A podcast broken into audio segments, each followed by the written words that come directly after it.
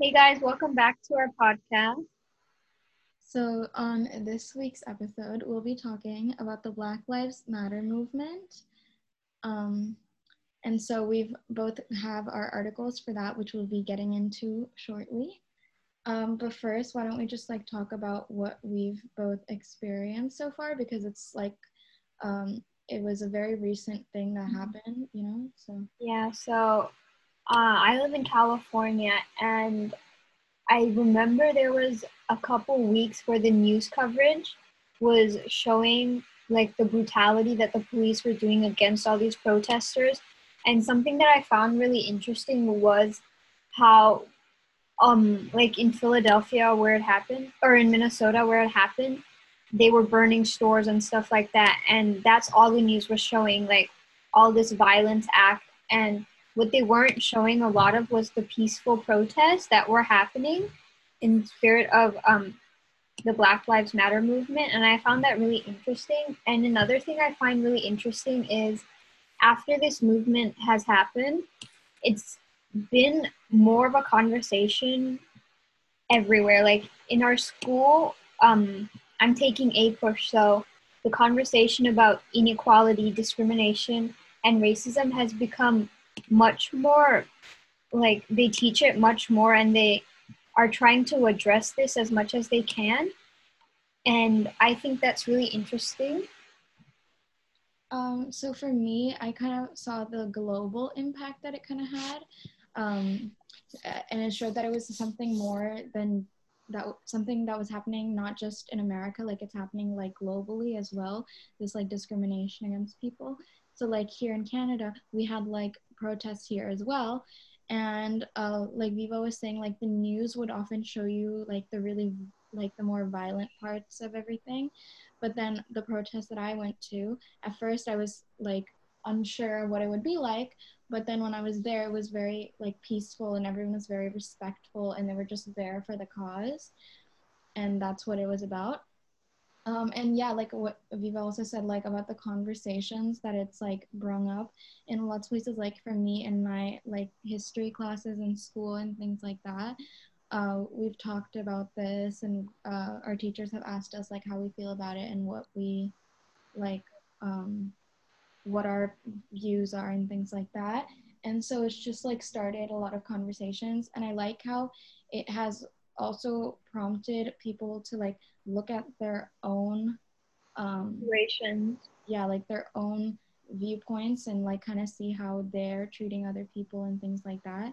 And it's really um, because it's a, it's a problem that's always existed but a lot of times people tend to forget and you know because there's a lot of other things going on in people's lives. But this is good that like when we start talking about it it becomes more prevalent and people start noticing these things more i think in history everyone has like known that um this mistreatment and this discrimination of not just like um black americans but just anyone of a different race that's like judged on their skin color has always been a problem.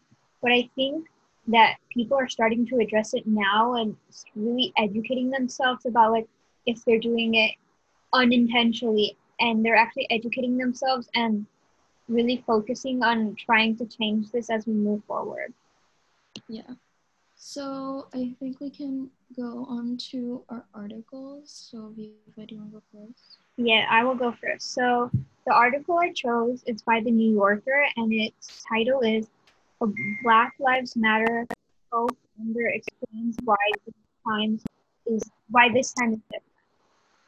And this article basically talks about how these protests are different from what came before, and how um, this organizer um, like explains why this time it's different. And it's interesting that he starts focusing on the fact that this was all this was all like hidden feelings and it was sparked by the barbaric murder of George Floyd. And millions of people have lost their jobs and filed for unemployment and he believes that this has given them the time and allowed them to actually participate in these protests. And I think that's really interesting because he was saying that if everyone were like life was normal and there was no COVID world pandemic, then a lot of people would be too busy. And I think that's really true.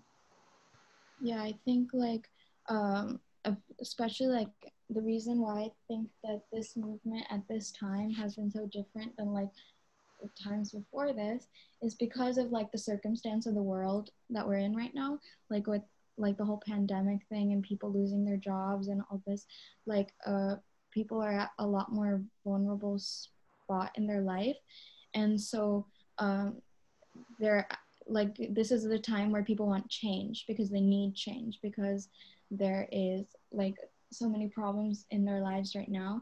And you can see this like even in history too like whenever there's like whenever people are going through like hard times and things that's when like movements like this um, can be really um, like can bring a lot of change and things like that. Yeah and another thing he was talking about was that the black lives movement or matter started because of police brutality and all the extra judicial killings, but then it was just a sparking point for a bigger conversation about the different ways that African Americans have been discriminated in the past. Like, although the conversation started with police brutality, it opened up the conversations talking about the quality of life, the terms of housing, education, healthcare, and all these different aspects of life that I don't think would have been discussed this um, openly and this at such a big scale if no one if like this movement hadn't begun. Yeah definitely.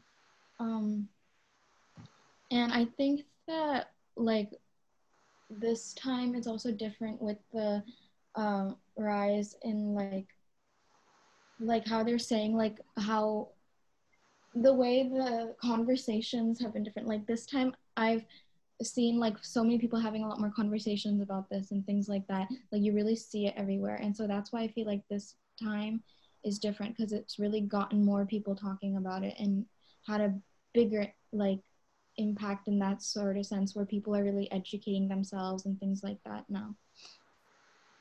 Yeah and i think that concludes our thoughts on this article. Yeah so my article is from the is from the is from a politics um, site called 538 and it's basically the title of this uh, article is called the support for black lives matter surge during protest but is waning among white americans so this is a fairly recent um, article it was written august 19th so this article kind of goes over how um, it like in early June when uh, the George Floyd murder happened and things like that, and the protests started um, started. At that time, um, like many white Americans, especially white Democrats, were very involved in the protests, and a lot of white Americans also saw. Um, if they were asked if racism is still a problem and if Black Americans face discrimination, a lot of them said yes, and you can see that in the numbers when they were asked in surveys. But then you see, as we're getting to now, like late August, that number has gone down, and also like now at these protests that are happening still, there is less number of white um, Americans and things like that. And so um, this article kind of goes over the reason for that and why that's happening. And part of the reason is because of the coverage in the media. Like you can see how in early June and things like that, uh, when you would turn on the news, there would just be clips after clips um, talking about the protests, talking about Black Lives Matter, talking about racism and, and things like that. But as uh, like we've gotten to now August, that coverage in the news has gone down and down and down and is is like declining. And so that's why we see also a drop in public opinion on this issue as well. And how it was different in June when it was like really prevalent to now where it's not really being talked about as much as it was then. Yeah, I think at the end of the article, the author writes this decline in public opinion is consistent with the long line of political science research that tells us that the effect of an event on public opinion tends to last only for as long as they are at the forefront of the country's collective conscience. And I think that this Black Lives Matter movement is a movement. Like it shouldn't, it's not a phase where, oh, it only happened in June and now we can forget about it. Like this conversation should have started so long ago because this has been a problem throughout history, starting like all the way back to when Columbus found the New World and slavery started then. And the fact that the conversation took so long to begin and the fact that the stats show that white people's like white people's participation in this movement has dropped because it's not getting as much news coverage is really sad to hear. Yeah, and um, I think like um, going off on that, like how it shows how important it is to keep talking about these things and making sure that we never really stop talking because we can see how um, if it's not being talked about then people will like forget and move on. But this isn't something we should just move on from. So that's why we should just keep the conversation going yeah i think this is a very important conversation to carry on into the future yeah um, so i think that concludes this week's podcast um, so thank you for listening. For listening. See and next time. next time. Yeah. Bye.